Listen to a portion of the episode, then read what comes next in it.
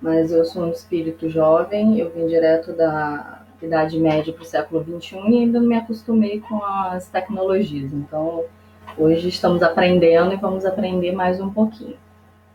Bom dia, tudo bem?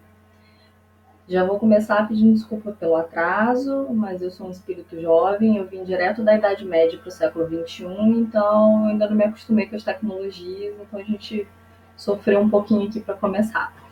Mas estamos aprendendo, vamos aprender hoje um pouquinho mais. Hoje nós vamos para mais um Café com o Evangelho da SGE. E pedir licença para tomar café, porque vai ter café no Evangelho. E nós vamos estudar um pouco a lição número 12 do livro Pão Nosso. Eu vou começar a leitura da lição e depois a gente vai conversar um pouquinho para ver o que, que a gente consegue tirar de benefício no nosso nível evolutivo dessa lição hoje, tá bom? Vamos lá. Pensaste nisso? Sabendo que brevemente hei de deixar este meu tabernáculo segundo que também nosso Senhor Jesus Cristo me tem revelado. Pedro 1,14 Se muitas vezes grandes vozes do cristianismo se referiram a supostos crimes da carne, é necessário mencionar as fraquezas do eu, as inferioridades do próprio espírito, sem concentrar falsas acusações ao corpo, como se este representasse o papel de verdugo implacável, separando da alma que lhe seria esta prisioneira e vítima. Reparamos que Pedro denominava o organismo como sendo seu tabernáculo. O corpo humano é um conjunto de células aglutinadas ou de fluidos terrestres que se reúnem sob as leis planetárias, oferecendo ao espírito a santa oportunidade de aprender, valorizar, reformar e engrandecer a vida. Frequentemente, o homem, qual operário ocioso ou perverso, imputa instrumento útil às más qualidades de que se acha acometido. O corpo é concessão da misericórdia divina, para que a alma se prepare ante o glorioso porvir. Longe da indébita acusação à carne, reflitamos nos milênios despendidos na formação desse tabernáculo sagrado no campo evolutivo. Já pensastes que és um espírito imortal, dispondo na terra, por algum tempo, de valiosas potências concedidas por Deus às suas exigências de trabalho? Tais potências forma, formante o corpo, que fazes de teus pés, de tuas mãos, de teus olhos, de teu cérebro? Sabes que esses poderes te foram confiados para honrar o Senhor, iluminando a ti mesmo. Medita nessas interrogações e santifica teu corpo, nele encontrando o templo divino. Então, agora a gente vai pontuar né, partes por partes. É, a primeira coisa que eu gostaria de ressaltar é que logo de início, a gente se depara com a frase que também nosso Senhor Jesus Cristo nos tem revelado. Então, aqui fica bem claro que Pedro está em constante contato com Jesus Cristo, né? Porque Jesus Cristo tem dado essas revelações. No primeiro parágrafo, sem muitas vezes grandes vozes do cristianismo se refiram aos supostos crimes da carne, então, a gente vem de um tempo evolutivo em que, inicialmente, toda a responsabilidade pelas fraquezas humanas eram atribuídas à carne, ao corpo. E nós somos convidados a pensar fora dessa fraqueza carnal e considerar as fraquezas do eu, do inferior do, interior do próprio espírito. É, e aqui coloca sem concentrar falsas acusações ao corpo. Então já fica claro que essa culpabilização da fraqueza da carne é falsa. Então nós devemos superar essa avaliação primeira de que as fraquezas estão ligadas à fraqueza do corpo. E tirar essa ideia de que o corpo é um verdugo, um carrasco, um algoz implacável da alma e que a alma é só uma prisioneira, uma vítima do corpo, da carne. Na, no segundo momento, é, o parágrafo nos traz: reparamos que Pedro denominava o organismo como sendo o seu tabernáculo. O que, que é tabernáculo? Tabernáculo, de acordo com uma, é, a tradução da Bíblia, é, seria a habitação terrestre de Deus entre os filhos de Israel. É um santuário onde os sacerdotes guardavam os objetos mais sagrados. Então seria algo como um templo sagrado. Então aqui Pedro nos diz, nos dá a dimensão de que o corpo, nosso corpo carnal, é um templo sagrado e onde Deus habita.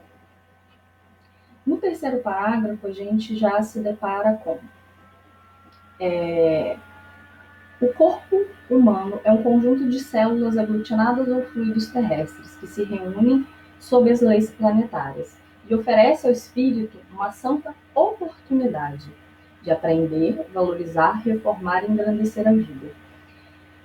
Esse parágrafo nos diz que o corpo carnal é uma oportunidade, é uma oportunidade que nós temos de aprender, de valorizar, reformar e engrandecer a vida. Então, mais do que um verdugo, um carrasco, um algoz, porque no primeiro parágrafo a gente se depara num pensamento de que a carne seria como um malefício. E não, carne é a oportunidade que nós temos, é a oportunidade que nos é dada de aprender, valorizar, reformar e engrandecer a vida. No quarto, nós estamos diante de frequentemente um homem, qual operário ocioso e perverso, imputa o instrumento útil as más qualidades de que se acha cometido. Nessa primeira frase, é, nós vamos refletir que não se deve imputar ao corpo, a carne, as mazelas do próprio espírito, da própria personalidade. Pois não é essa a caracterização. O corpo é apenas um receptáculo de todas as grandezas e mazelas do espírito humano. E na segunda frase já vem logo dizendo: o corpo é uma concessão da misericórdia divina, para que a alma se prepare ante o glorioso porvir. O que seria concessão? Concessão é uma forma de permissão, de licença. Então, o corpo é uma licença divina para que possamos passar por esse período nos preparando pelo glorioso porvir. Então, o corpo é um empréstimo. Tudo isso que temos é apenas um empréstimo para que possamos nos preparar pelo que ainda está por vir. Longe da indepta acusação à carne, reflitamos nos milênios despendidos, na formação desse tabernáculo sagrado no campo evolutivo. Aqui, se a gente der os braços à ciência, nós nos deparamos com quão complexo é a formação do corpo humano, de toda a natureza, mas aqui estamos estudando em especial o corpo humano. Quantos milênios séculos são necessários para que o nosso corpo atual chegue na configuração de evolução que existe hoje. Quanto trabalho da inteligência superior em colocar cada célula, cada fluido, para que a gente tenha essa constituição que nos permite ser o veículo da nossa alma, do nosso espírito. Logo após nós nos deparamos com: já pensastes que é um espírito imortal? Dispondo na terra por algum tempo de valiosas potências concedidas por Deus, as tuas exigências de trabalho. O próprio envelhecimento e desgastar do corpo nos lembra que o período que temos aqui é passageiro.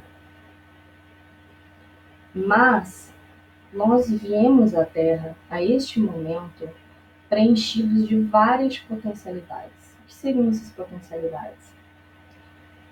Andar é uma potencialidade? Sim. Enxergar, ouvir, raciocinar, falar. Todas essas são potências. São potências que recebemos para que possamos cumprir as exigências do nosso trabalho.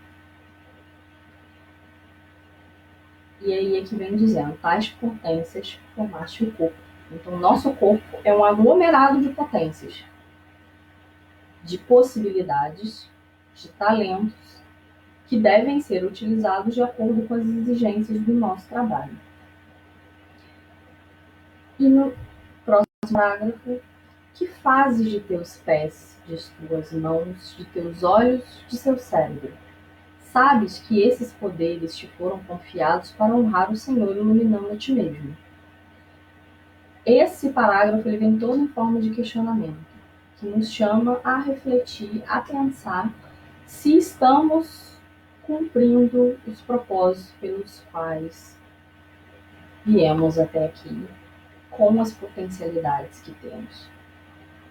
E nos lembra que todas essas potencialidades, todas essas facilidades nos foram confiadas para nos iluminarmos. Então, esse é o objetivo. E por fim, finaliza com: medita nessas interrogações e santifica teu corpo, nele encontrando o tempo.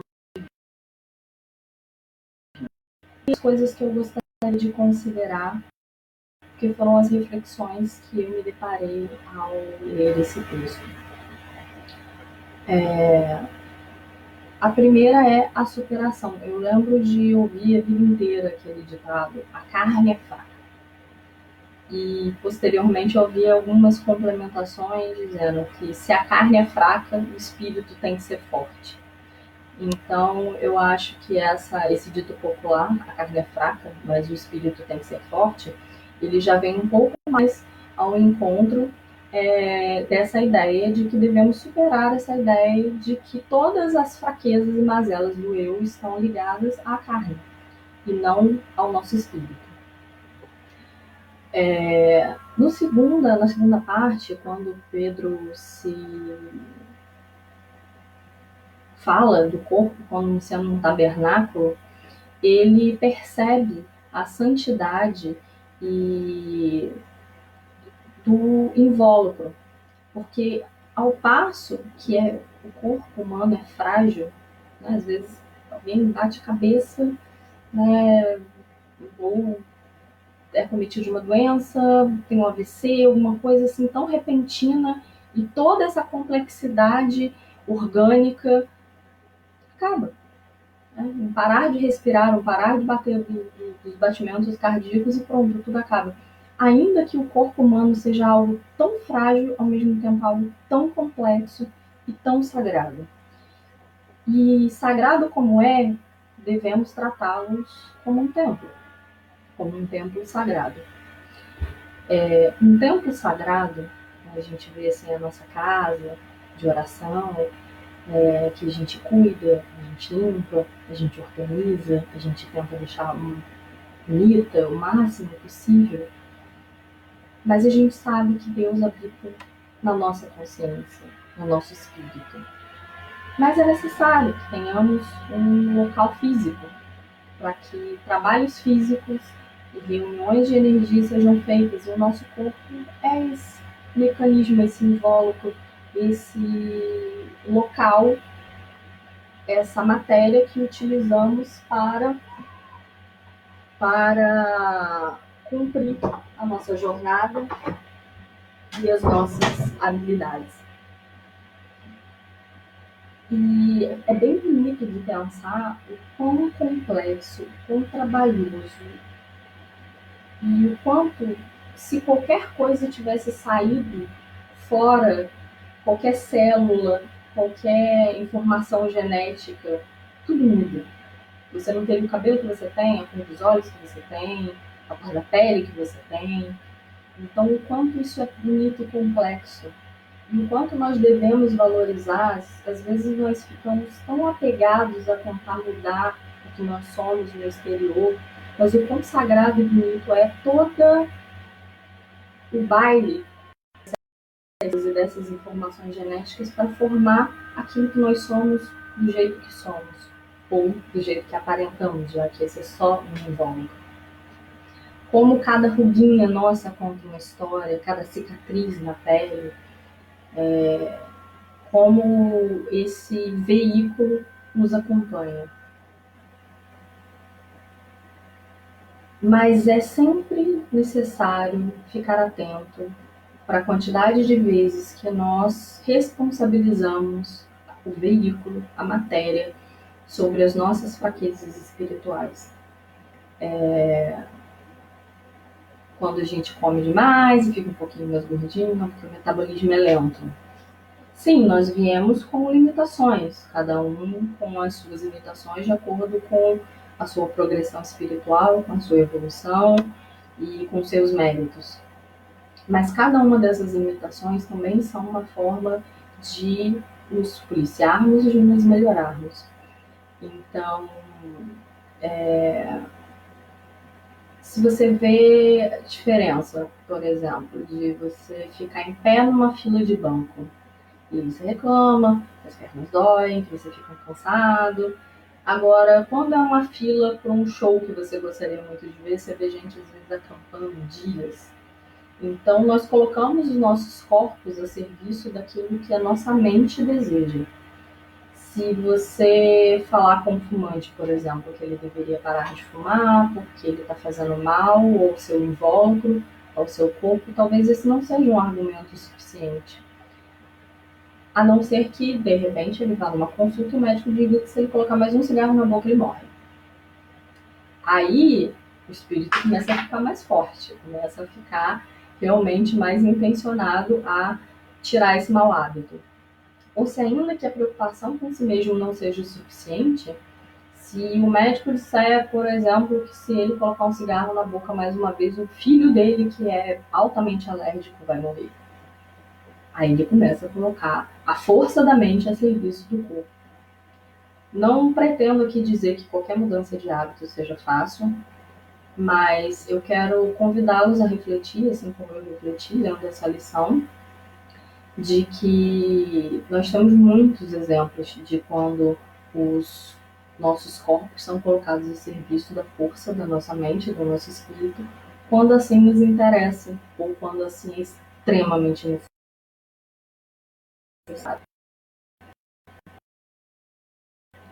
O texto fala que concessão, eu entendo essa concessão como uma permissão, uma licença de uso. Né? Isso é uma concessão é um termo usado juridicamente, que é mais o meu mundo. Então a gente entende isso como uma permissão, uma licença de uso. Então nós entendemos que o corpo não é nosso, ele não nos pertence. Então você não pode fazer o que você bem entender com o seu corpo. O seu corpo foi um empréstimo, um empréstimo divino para que você cumpra a sua missão. Então, seria o equivalente a você pegar o carro emprestado do seu chefe. Então, você imagina você pegando o carro emprestado com o seu chefe para fazer uma entrega para o cliente. E aí, no meio do caminho, você resolve apostar uma corrida com o carro do seu chefe. E aí você bate, arranha, fura o pneu, e aí, quando você volta para entregar o corpo para o seu chefe, ele pergunta: Você entregou encomenda? E aí você: Não, não entreguei encomenda. Eu entreguei, aí no meio do caminho achei que ia ser divertido apostar uma corrida, e aí eu acabei batendo o carro, e aí furou o pneu, e aí o carro não andou mais. Eu acho que é importante não perdermos de vista que o nosso corpo é um empréstimo para que possamos nos preparar para o glorioso porvir. E enquanto um empréstimo é diferente se seu pai te dá um carro. Seu pai te dá um carro, você pode fazer o que você bem entender com o carro? Teoricamente pode, apesar de não ser muito grato e nem muito sábio, porque ainda que você tenha recebido ele como presente, se você não cuidar dele, você fica sem o seu presente. Eu sei que é uma metáfora, uma analogia um pouco boba e até é, desarrazoada, mas às vezes essas analogias são necessárias para que a gente possa entender o quanto seria difícil você justificar as mazelas que você tem feito com o seu corpo se você as precisasse justificar. Então, como você tem cuidado do seu corpo, da sua saúde, da sua alimentação? Tudo o que vivemos, somos, comemos, bebemos, olhamos, vimos, reflete no nosso corpo. E tudo que não está de acordo com a nossa missão, que não está de acordo com aquilo que viemos fazer aqui e para o quais estamos projetados, e todo o planejamento reencarnatório, faz mal ao nosso corpo. Então, se você sente raiva demais, você somatiza. Se você sente ansiedade demais, você somatiza. Tudo reflete no nosso corpo. Então, é um sinal para que quando a nossa mente não está atenta o suficiente para o que estamos nos fazendo de mal, o nosso corpo sinaliza, olha, isso aqui não está exagerado. Às vezes a física é a única forma que temos de parar certas coisas, de nos atentar. E a gente esquece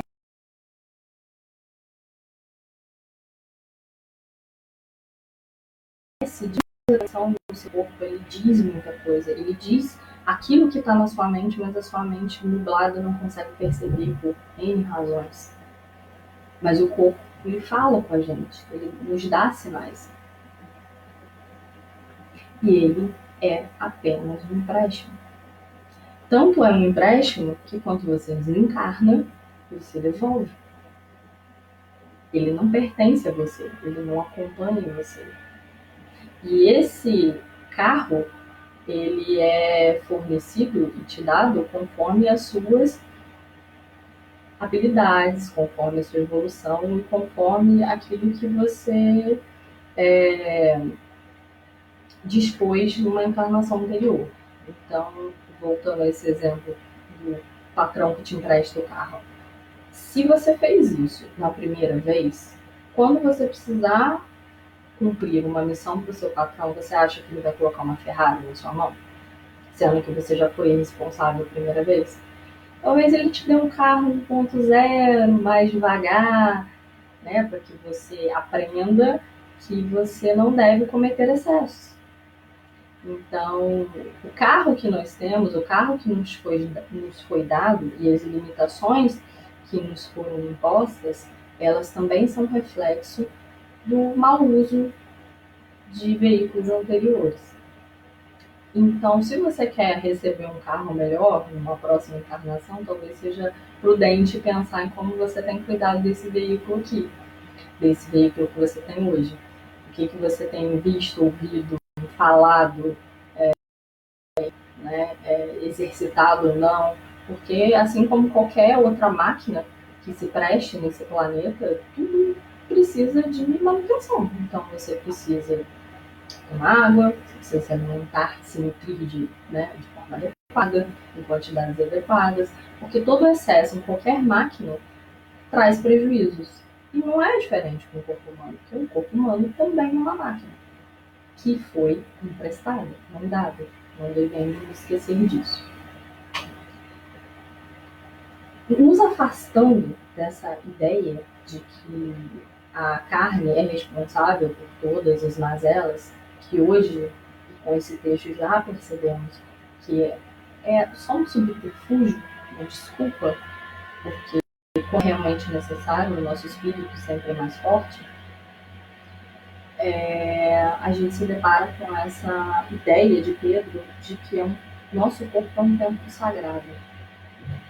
É claro que se o local onde você se reúne com pessoas para fazer o trabalho de Deus desmorona, você levanta e sai.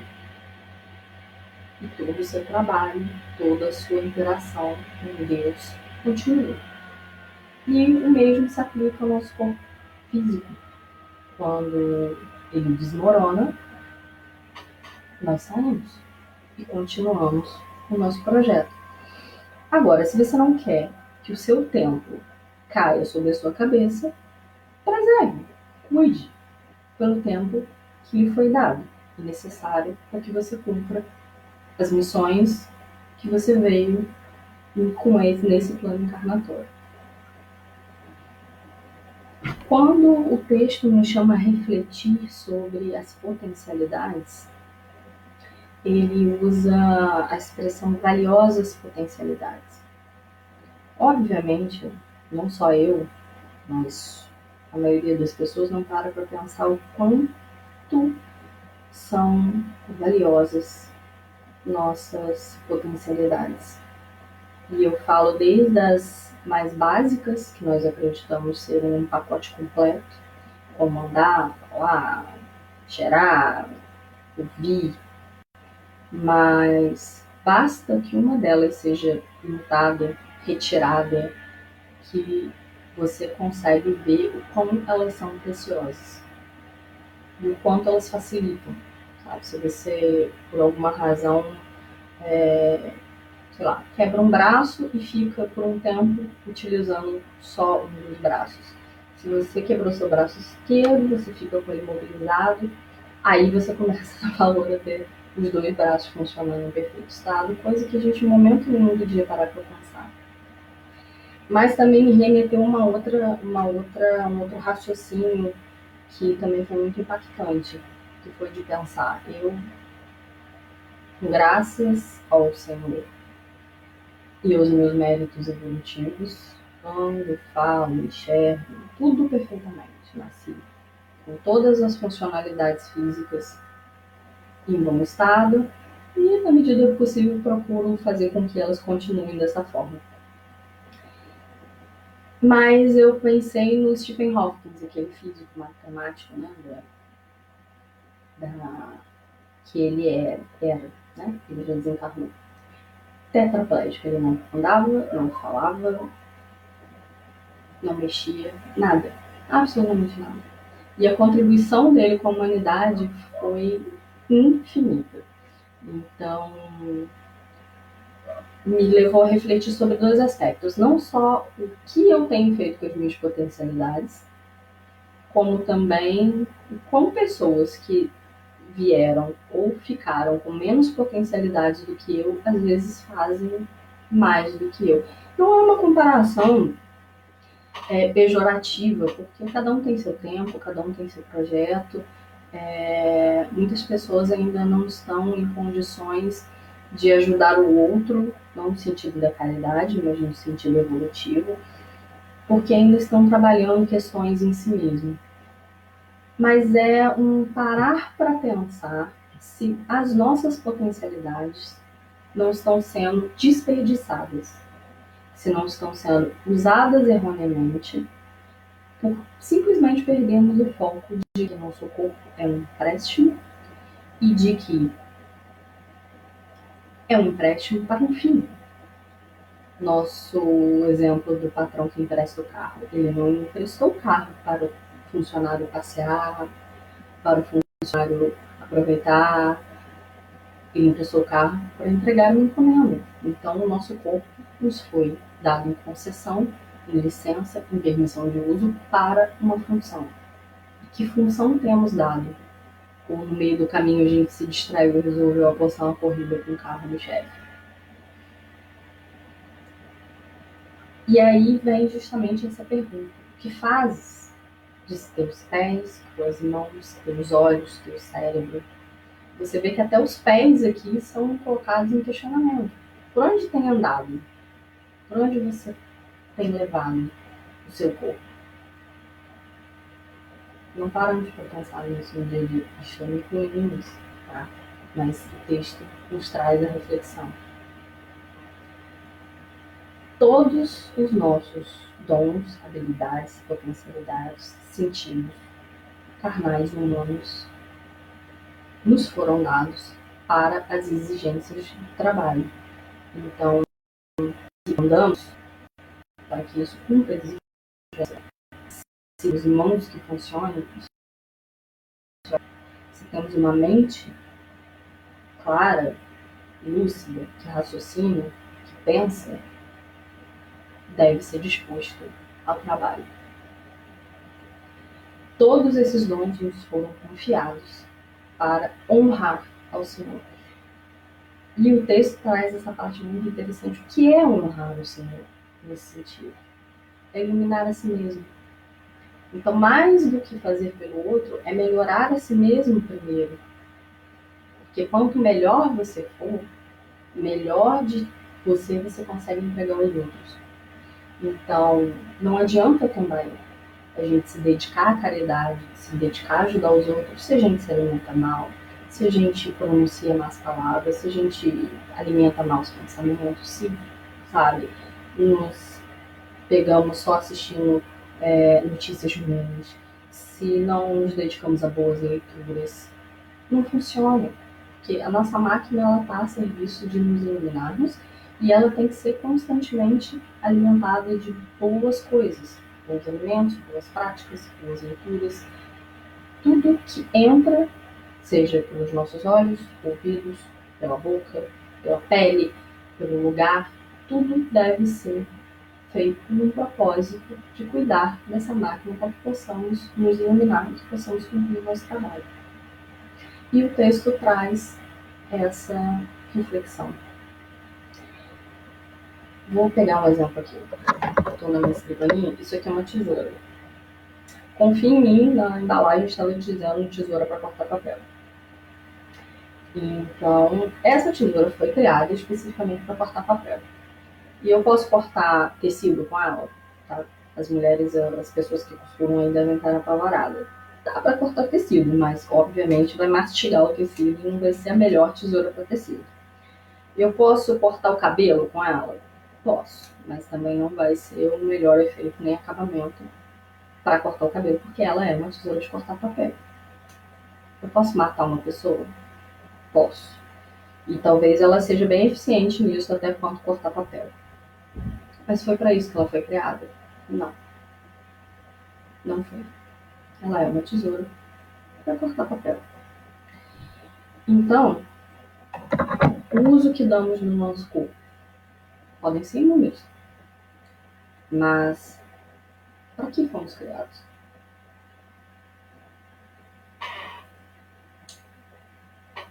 Tenho certeza que os propósitos divinos não são esses. E o texto deixa bem claro que fomos criados para honrar o Senhor através do trabalho, iluminando o nosso espírito. Então, o texto termina com a frase: Medita nessas interrogações e santifica teu corpo. Nele encontramos o tempo divino. Então, o tempo divino que nós temos que cuidar primeiro, antes mesmo de qualquer casa de oração, antes mesmo de qualquer ambiente onde é, nos conectamos com Deus. O primeiro tempo sagrado, divino, que deve ser cuidado e colocado à disposição porque ele foi criado é o nosso. Espero que vocês tenham um excelente dia, uma excelente, excelente fim de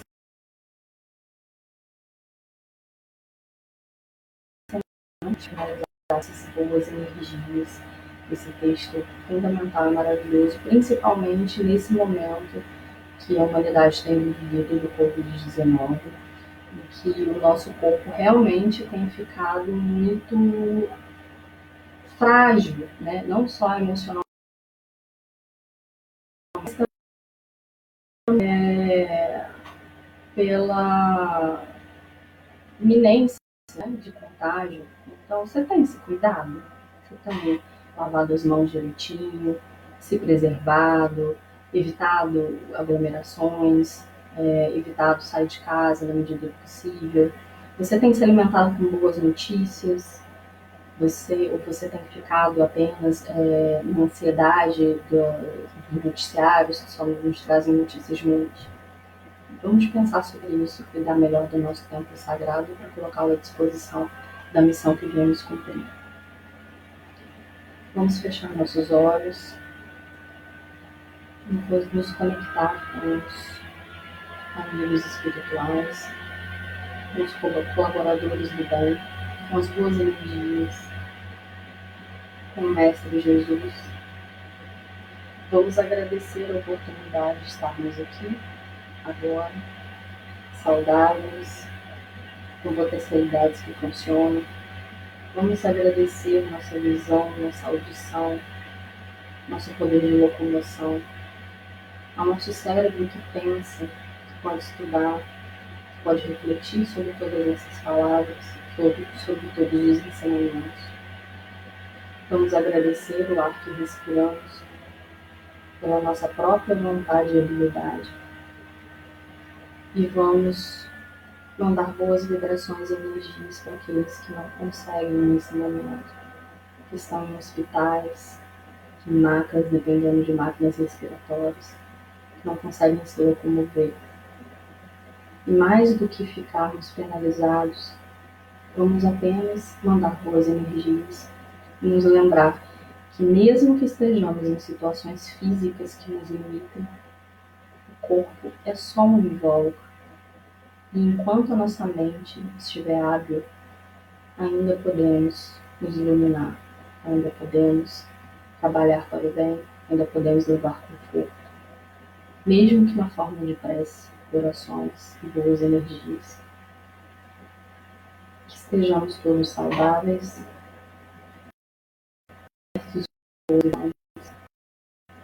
que Deus esteja sempre conosco. Que estejamos sempre nosso templo sagrado, no nosso corpo, no nosso coração e na nossa mente. Que assim seja. Até uma próxima, pessoal.